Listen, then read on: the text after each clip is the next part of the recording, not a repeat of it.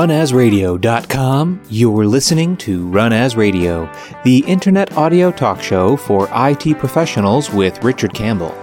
This is Brandon Wen announcing show number 707, unifying structured and unstructured data using Azure Synapse, with guest Jen Stirrup. Recorded Monday, June 8th, 2020. Run As Radio is produced each week by Sound Thoughts LLC. For more information, visit soundthoughtsllc.com.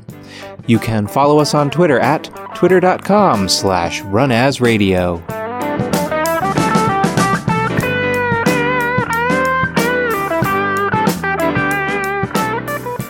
Thank you, Brandon. This is Richard Campbell. Thanks for listening to Run As Radio, bringing back one of my favorite guests today, Jen Stirrup, who's an industry analyst and speaker and author, a Microsoft Data Platform MVP, a data strategist, and a practitioner in business intelligence big data and data visualizations.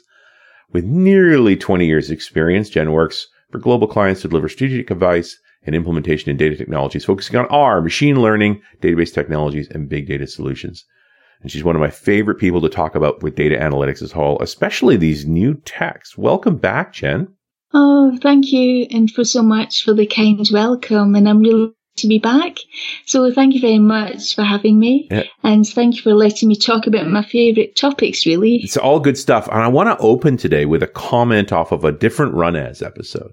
I did a show a while back with Isaac Levin, uh, back March of 2019, so a little over a year ago. We were talking about app insights and, you know, things that it was good for and so forth. And I thought it was really apropos to talking about Synapse, especially with, this is a comment from Brendan Teed, uh, again, a year ago. And he dug into this issue around the limitations of App Insights, that you need to understand that App Insights uses sampling on both the SDK and ingress side. And if you're using App Insights for telemetry, this is fine. For this type of data, it's the trend that's important, not so much the details, but problems come from trying to use App Insights for application logging. And he was talking about his project here. He said, our development teams were using Serilog to send custom events to App Insights. And Serilog is a, a tool I've talked about on .NET Rocks a number of times for sort of managing logging.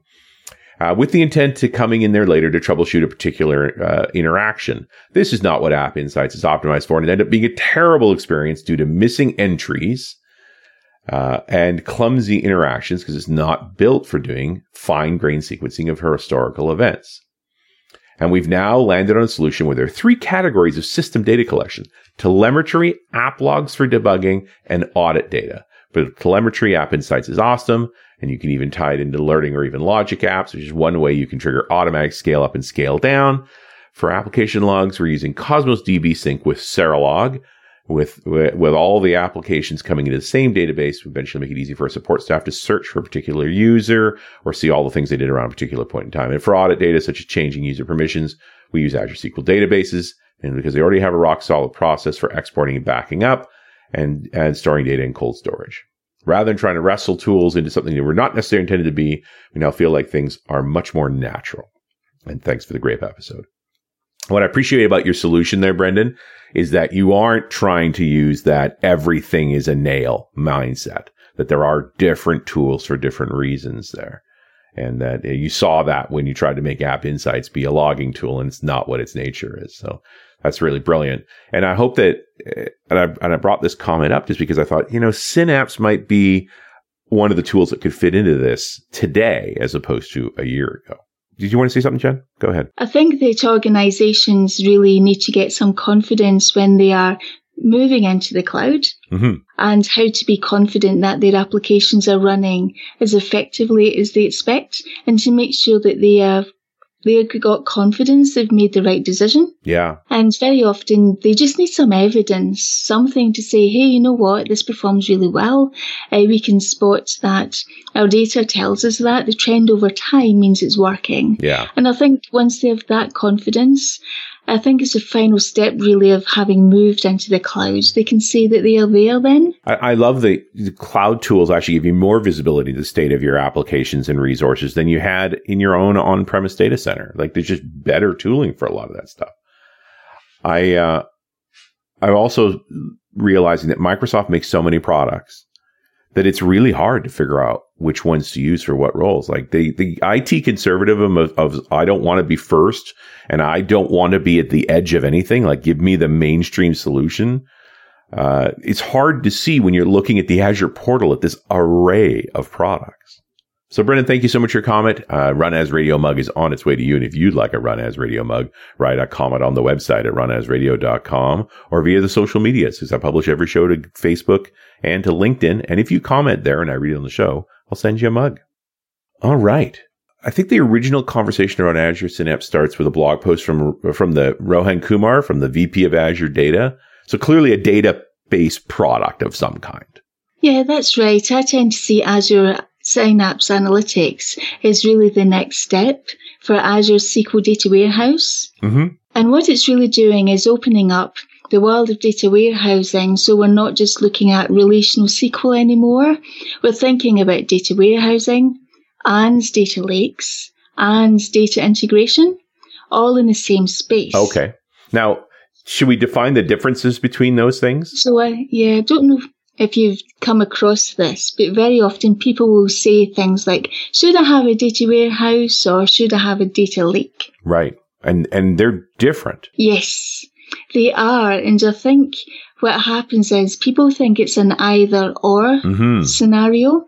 I'll explain what I see both of those entities and describe what they actually are. And then we can have a look at how they come together under Azure Synapse.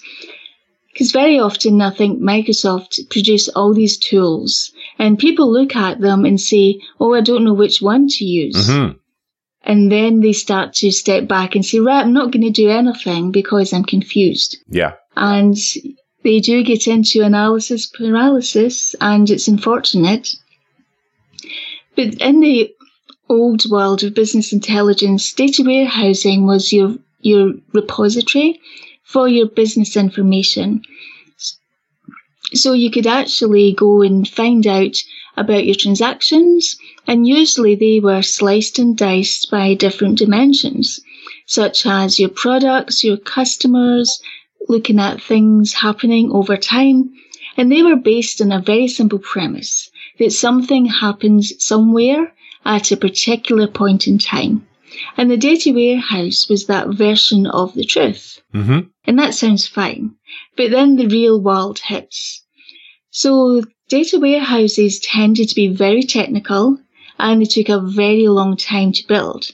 I saw one customer um, do a data warehouse alongside a project I was doing. And that project lasted for two years. Wow. Building a data warehouse. It was a long time. These things were beasts, really. And unfortunately, that project failed from the business point of view. It worked technically fine. It was perfect. It worked fast. It was built as per the waterfall project. Right. But the data warehouse was no longer relevant because it did not include any of the current business scenarios. Interesting. So it's because it took so long to develop that the original requirements were no longer relevant? Absolutely. And people spent a fortune in these things. Mm-hmm. You know, building them, it was a huge waste of money. So then two things happened.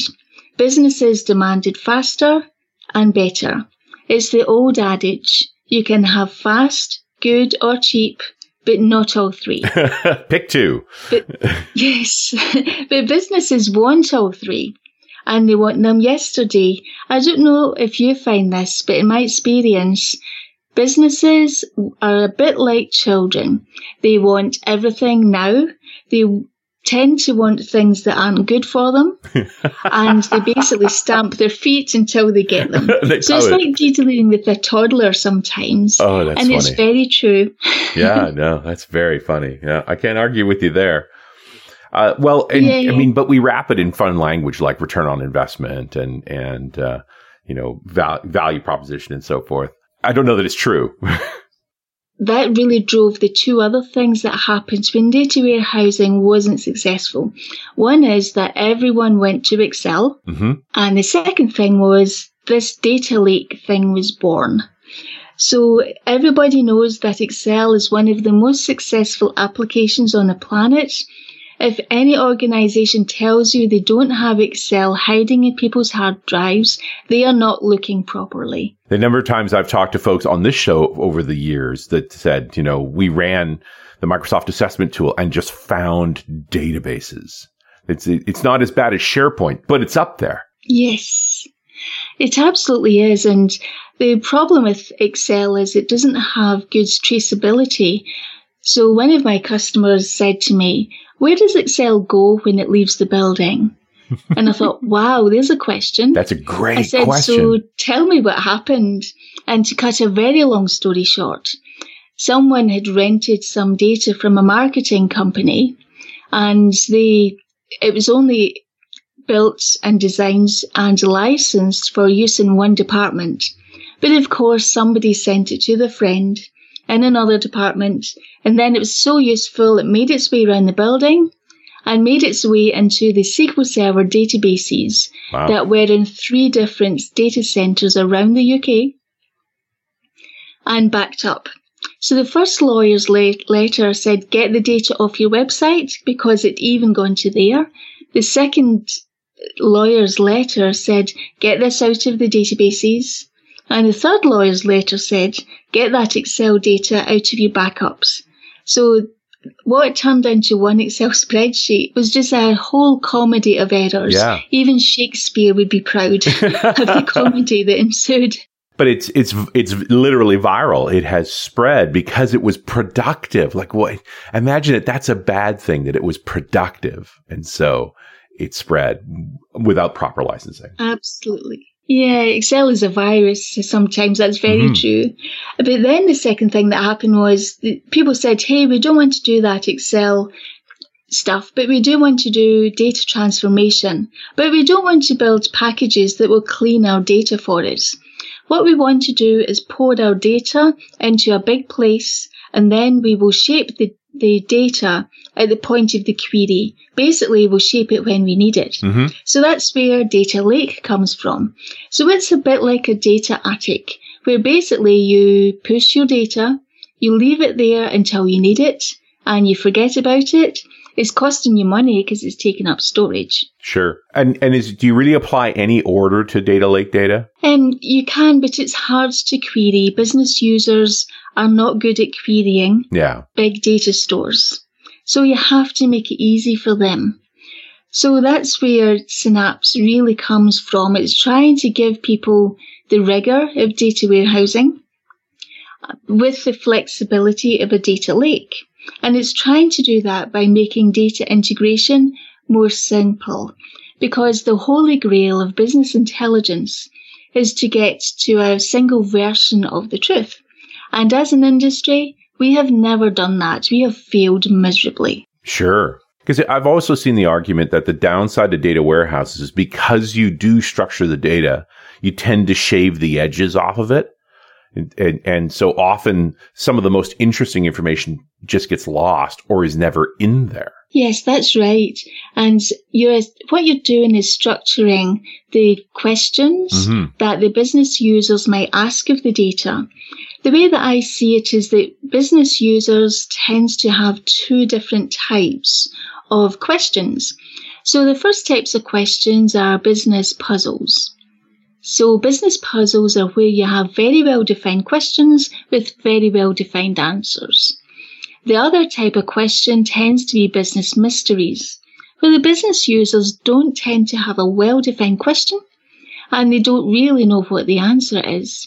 So the well defined questions tend to be things like very repeatable financial reports. Right. Where you run a report and you get your month end or something like that.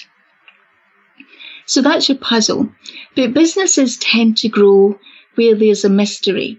And that mystery can be, hey, what do our customers do when they leave our service? Where do they go and why?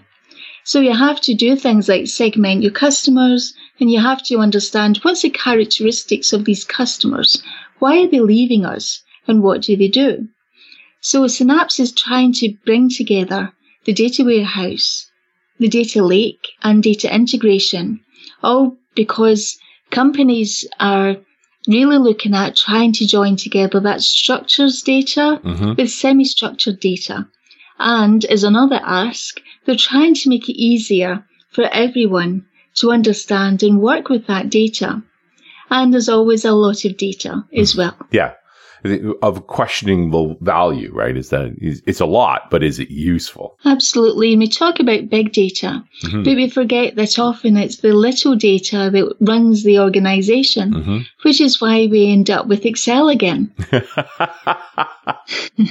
But, and I always hope that Excel is an endpoint, but not a source of data. But I don't think that's true. I think it's uh, actually sometimes a lot worse than that. Oh. You end up with it being a source and then appearing again six Excel sp- spreadsheets later because it's come back in again. Wow. Somewhere else. Yeah, yeah. And you end up with these daisy chains of Excel spreadsheets. Yes, it's, it, I can see you getting into a trap where you're literally in a loop where the the, the data becomes self-referential. Like it may not be correct even. Like that's what always scares me about Excel when it's a data source is it was largely often hand created or tweaked or modified where it's like, is this still the truth?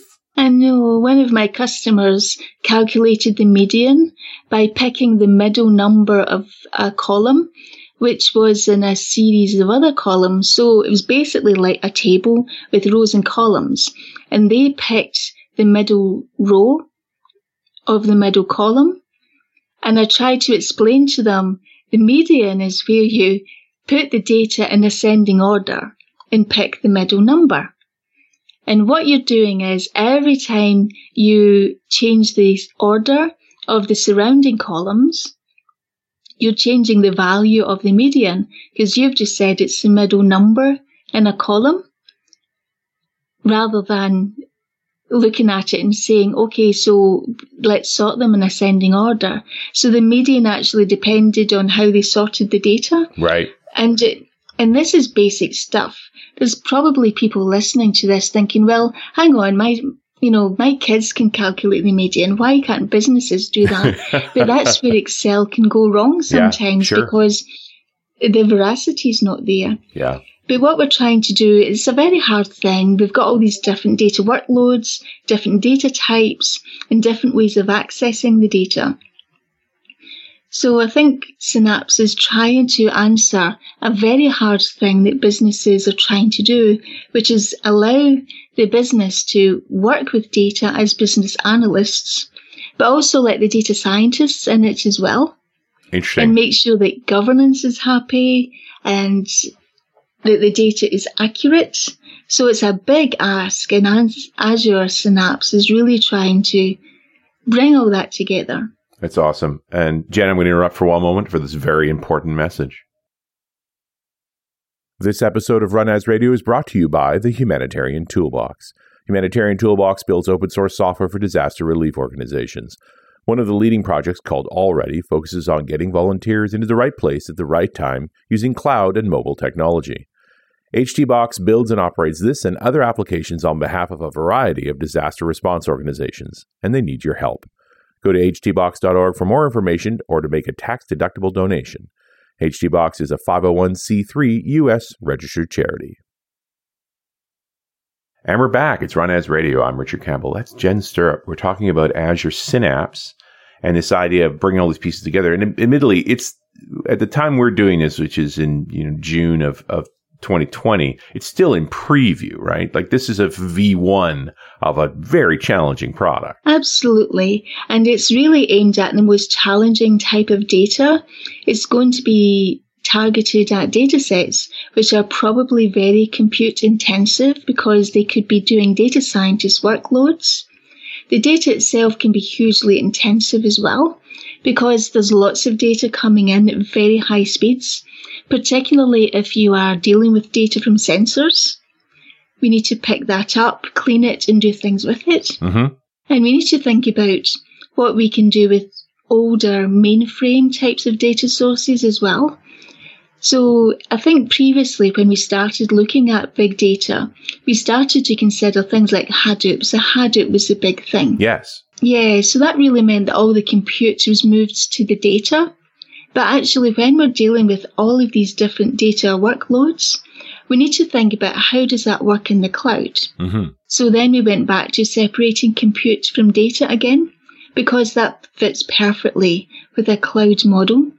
And the things with analytics is you don't tend to have a very steady state of analytics in some ways. People want a lot all at once. Right. Or sometimes they don't want as much because it's the middle of the month or they're just due to run up to a big campaign and they want to examine the data afterwards. Mm-hmm. So that really means that the cloud comes back in again because you've got a lot of bandwidth of data, but you don't always need the same amount of compute to go along with that. Yeah. And then we, we see that organizations have got the ambition to use artificial intelligence as well. And that's the other side when we start to look at analytics. How can organizations implement artificial intelligence as part of that maturity model right. in their organization and work with data? Because that's the latest buzzword. and if we, so if we're thinking in terms of, I know, I, I really dislike the term artificial intelligence because near as I can tell, anytime something in that space works, they give it a new name. Yeah. Right. As soon as it, as, as soon as it was getting good at image recognition, they call it vision systems, not artificial intelligence. So anytime you put it under the AI banner, it's like, so that's the stuff that doesn't work. Right. uh, but thinking specifically about these learning models, the neural net type where you have to have training data, I would think your data lake serves you better there than the data warehouse. Does it matter? I think what really matters is clean data. Right. Regardless of where it comes from. And I think there's two main types of AI problems. One is where you use it for prediction, mm-hmm. and the other is when you use it for exploration. So with prediction, you're really more likely to have a regular data set, and you're using that data to maybe predict an outcome, mm-hmm. something like predicting, say, maintenance failures or you could use it to predict and respond to speech or to written texts, even chatbots. Right. But then we had to come into the problem where we don't have a hypothesis for what's in the data. I worked in a project like that a while ago. I was trying to use data in order to predict homelessness. And the idea is that you're trying to stop it before it starts and you're trying to protect people who are in very precarious situations. Right. And that's more important when we think about the virus because we make comparisons with the 2008 economic situation there. Mm-hmm. But that mainly impacted people who had mortgages. Right. Whereas the difference with the virus is it impacts renters interesting because they couldn't be because they were laid off and couldn't pay their rent that month. And, you know, evictions happen quickly. Exactly.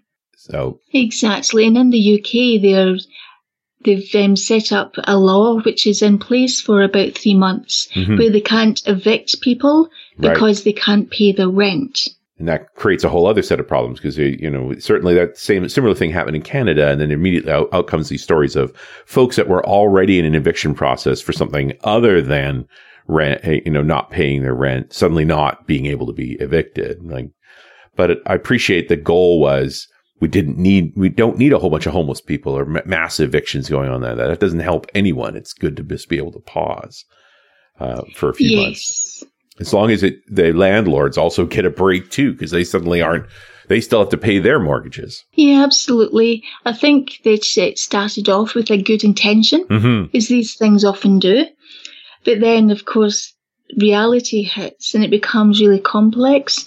So with that particular situation, we had lots of characteristics of people, but no real understanding of what was most likely to be the biggest predictor.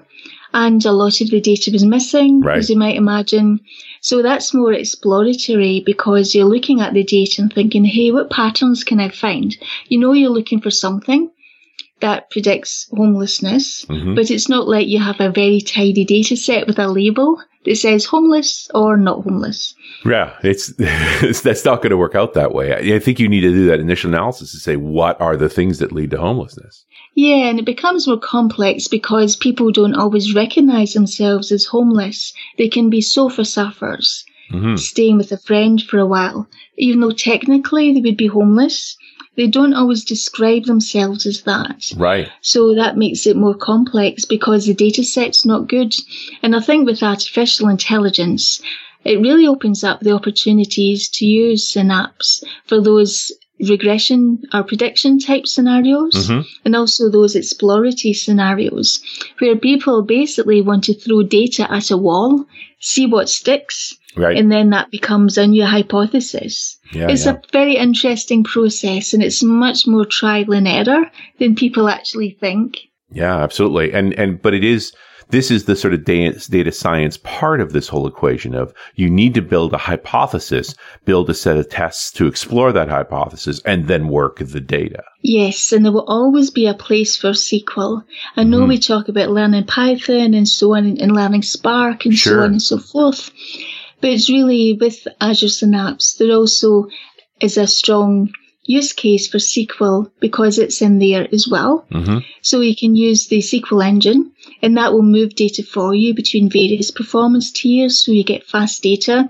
That allows you to think about that hypothesis and formulate it.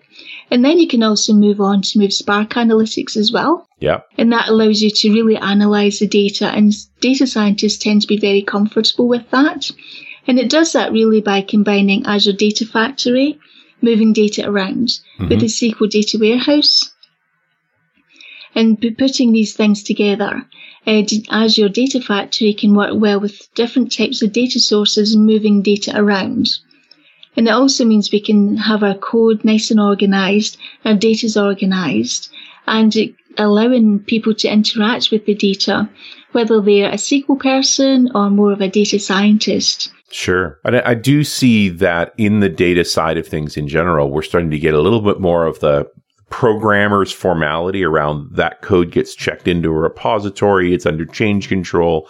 Multiple people can actually work on it. I mean, for a long time, I felt like analysts lived in a bubble where your an, your analysis was yours. Nobody else really used it. They only ever saw the end product. The idea that you would share the, the queries you'd built and the, the tooling you'd put together to do that analysis was rare. Yes, that's true. And I do see that in organizations. They can be very siloed. Mm-hmm. So what happens is if the data is siloed, the insights and the analytics are siloed as well. Right. And the data lake ideally is trying to get around that problem by removing those silos yeah. from a technical perspective. Right do you think we're at a place now where the, those ETL processes to sort of clean that data up and the kinds of querying they're doing can be shared as well as the data? Yes, I see moves towards that. I can see look, the opportunities to share and collaborate in note, notebooks. Mm-hmm. So Microsoft have got Azure notebooks, so you can start to interact there. And also we have the Spark um, aspect too, interacting with it in that way. So that's good. And also using Azure Data Factory means those pipelines being stored in the cloud, it's much easier to collaborate on those. So I think that it will move towards collaboration, but I think it might be a bit slow. I think sometimes organizations don't have a proper data catalog right. of their data. And until they do that, um, they don't always understand the data. And I think that we talk a lot about AI, particularly mm-hmm. having a winter. And what we mean by that is we start and stop adoption of AI. And I think where data science and AI both have in common is that the, they are both buzzwords, but people don't really know how to measure the success of them or not.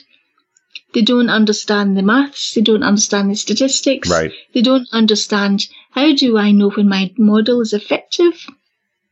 What does it tell me? Mm-hmm. That kind of thing. Yeah. So I think, although I think AI probably won't have another winter, I think it might get a bit chilly because people look at these systems and think, oh, well, how do I know if it works? Yeah. Prove it to me. How does it work? Which they're very fair questions. Like those are good questions to ask. And if you can't answer them well, then you have a problem with your model. Like I, I think we're seeing a lot of pushback on this whole, uh, I just believe the computer thing because it's, that's bad. You really do want a provable model. And, and you, and you want your users to be, to ask you that question and you'd be excited to answer it. Yes, absolutely. I think that's the difficulty in adopting these systems, mm-hmm. people want to translate them into return on investment, but it's quite difficult to measure data as an asset yeah. and how you're extracting value from it. And also people I think, find it hard to accept responsibility sometimes. Yeah. So if you can delegate responsibility to the machine, it means it wasn't your fault. Right. But then who's accountable? Is it the person that developed that particular model or is it the IT team that led the project? Is it the business leader who said, Hey, I want to cut costs? Go and do that.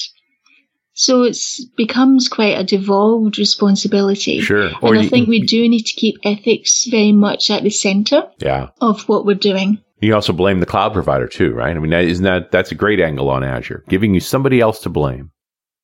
Yes, exactly. it's so true. It's unfortunate, but I think it's just human nature. And the way that people respond to data says a lot about them, I think.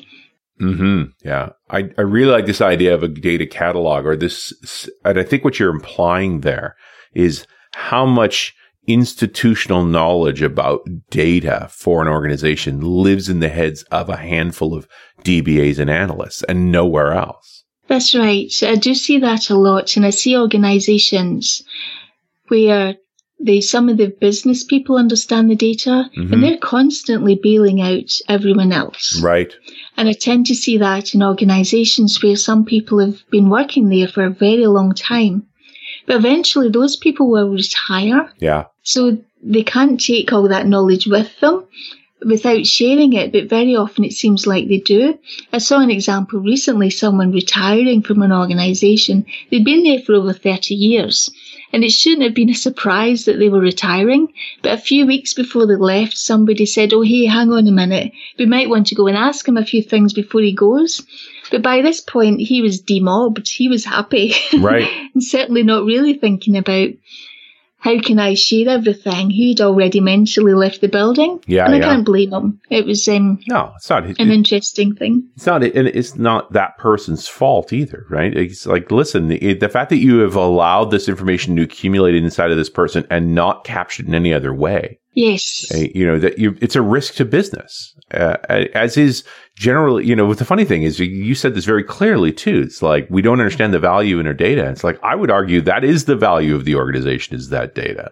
And the fact that we don't have good wrappers around it, that it ends up being stored in individuals that when they go on vacation, a whole class of work just cannot proceed. That's madness. You wouldn't allow this anywhere else. Why is it still happening here? Yeah, I agree. And I think Azure Synapse is really trying to remove some of those mm-hmm. business blockers by saying, "Hey, you asked for everything in one place, so it was easy. We've done that. We've, you wanted SQL, we've done that. We give we gave you data science. Yeah. we told you we would split compute from storage. We've done that. So they're trying to tick all of those boxes, and I think it will just take time before organisations start to say, "Hang on a minute." we can no longer really see that we can't do these things because we can't get at the data. There has to be an impetus for organizations to do that. But that really has to come from the top, I think. Yeah. We need executive sponsorship to set the scene for the rest of the organization to be data savvy or at least try to be data savvy. I do appreciate you bringing up the Jupyter notebooks too, because that seems a, a way for people's explorations to be documented and retained. Uh, I think what's interesting is then to think of the same way you would think about somebody's mailbox when they leave. What happens to it after that person's not in the loop or during when that person's on vacation? Do we have access to that information in an appropriate way? Because a notebook seems very personal and yet it's probably the best description of the metadata around data analytics for an organization and and so is valuable to anyone who needs to work in that space. I agree. I love Notebook. Mm-hmm. I think that, and particularly if you're dealing with Databricks, for example, it was such a nice way to interact with data. There's no excuse not to comment that.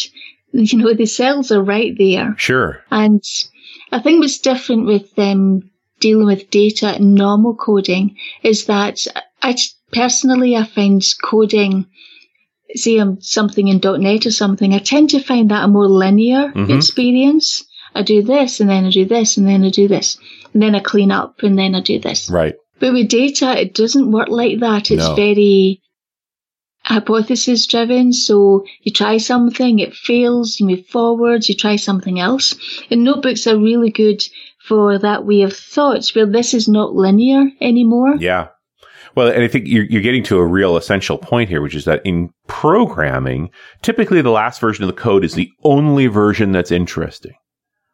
And yet all of the data is always interesting. And so, you know, those learnings from those early analysis that you would end up in a notebook as you worked your way down experimenting, anybody reading through that's going to learn something about the data in the process. Yes, I agree. And you do learn so much as you go along.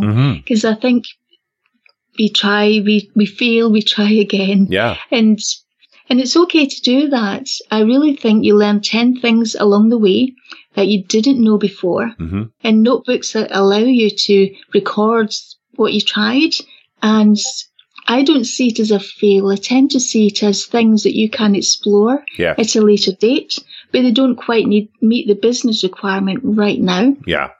They, they're all edges around the around the thing. So let me ask you this question: You are in consulting, and you like using Jupyter notebooks.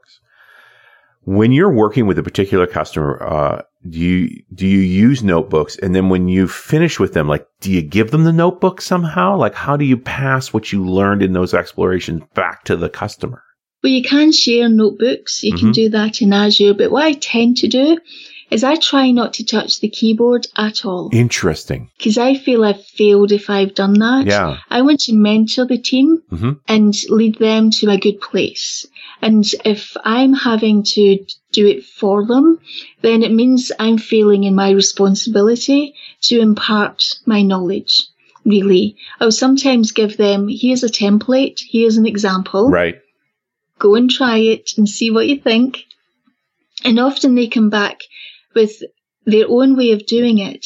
And then we can look at it as a team, you know, say you have a team review and you can say, okay, so we did it this way. How would the rest of you like to approach this? It's not that this is wrong, but if we set this as a little reusable template in some way, what does everyone think? So I spent spends time with organizations trying to sort out things like naming conventions, mm-hmm. the stuff that seems really boring, but you work better in the long run by investing that time. So that's what I tend to do. I do try and help lead them towards it. And I think doing it with a notebook is such a nice way to do that. Yeah. Because like you say, I can share notebooks and I can invite others to collaborate on them. Yeah. And it's just a really nice way of working. Yeah, I like the idea that then in your role as the advisor, you get them to set up that shared notebook so that everybody's contributions are visible to each other, but make sure those contributions stay within the organization. Exactly, because mm-hmm. my goal is to get them to a better place than they were mm-hmm. before I arrived on site. Yeah. And my goal is for me to leave, actually. Yeah. without them. I, and I always confuse my customers like, my goal is you do not need me. You know, yes. I'll spend enough time to get to a place where you are you know, happy and productive and you solve these problems and you just don't need to call because there's, I don't run out of work. Like there's an infinite supply of work for these kinds of problems. Absolutely. And I think I, I get very bored. Maybe it's a butterfly mind, but I don't really want no, to no, no, yeah. There. We've learned to harness our ADD for the forces of good, right? The fact that you can dive into a problem, help them solve it and progress, and then don't get hung up on that problem. Move to the next one. Absolutely. because there's so many interesting problems to solve in data mm-hmm. that I don't feel that I have to be the one that personally solves all of them. Yeah. There's plenty of problems for everyone to solve. I don't need to own them all. Yeah. And I like watching people grow. Yeah. So what I love about doing that sort of structure with people where I'm mentoring them mm-hmm. through the process as I'll step them through the problem. And everyone knows how to do this. They may just need a little drawing out. Mm-hmm. So the first step is can we connect to the data? Right. If we can do that, then we are in a good place. Mm-hmm. And then I try to do some basic data visualization. And that might be something like, hey, let's just do a chart which simply shows how many rows we've got of data. Or just show me the time. I don't care. Let's just see if we can extract the date and time from this thing and display it on the screen. And once people do that, it's like, hey, look, you know, we connected. Now we've done a really simple chart. Let's move on to something more complex. And I tend to move on then towards descriptive statistics. Right. What's the mean? What's the, what's the max? That kind of thing. And that helps us to explore the data better. And if we don't know what the columns mean, it's a good time just to list them out and go and find out exactly what we're working with. Yeah, absolutely. And, and, get them into that explore the data mode first, right? To really have a sense of they understand what's in there. Yes, and I think it's all about confidence as well. Mm-hmm. Because sometimes IT people and data people sometimes don't want to talk to the business. Yeah. So I have to say, look, let's just go and ask them. And I don't know why it's such a boundary, but I think when you work in large organizations, particularly, there is that mental boundary yeah. Where people don't feel they can walk over to a different floor and go and ask someone. So that's where I come in because being a consultant, I'm not shy. I should maybe develop shyness as a career goal. Yeah. But I'll say, right, I'm going to ring them and I'm going to set up an appointment. Yeah. And just ask those questions. And it's amazing the difference that that makes. Yeah. I think sometimes people need someone who's going to step out in front and I think that's all it is. Sometimes, okay, you go first. You, you do that. We'll follow. That's fine by me. You know, I probably embarrass myself every day. I don't care. Well, that's the power of the consultant. I'm always the new person, right? Hey, I'm, I'm yes. new here. I'm just going to ask this question, right? Just reach out, right? And it's, that it's useful to take that on. Uh, Jen, such a fun conversation. I think we've really taken a tour around. It's not just about this product, but this larger problem of extracting value from the data, right? Pursuing some of those business mysteries, so to speak. Yes. That's true. Jen Stirrup, thanks so much for coming back on the show. Thank you so much for having me, Richard. Thank you. And we'll talk to you next time on RunAs Radio.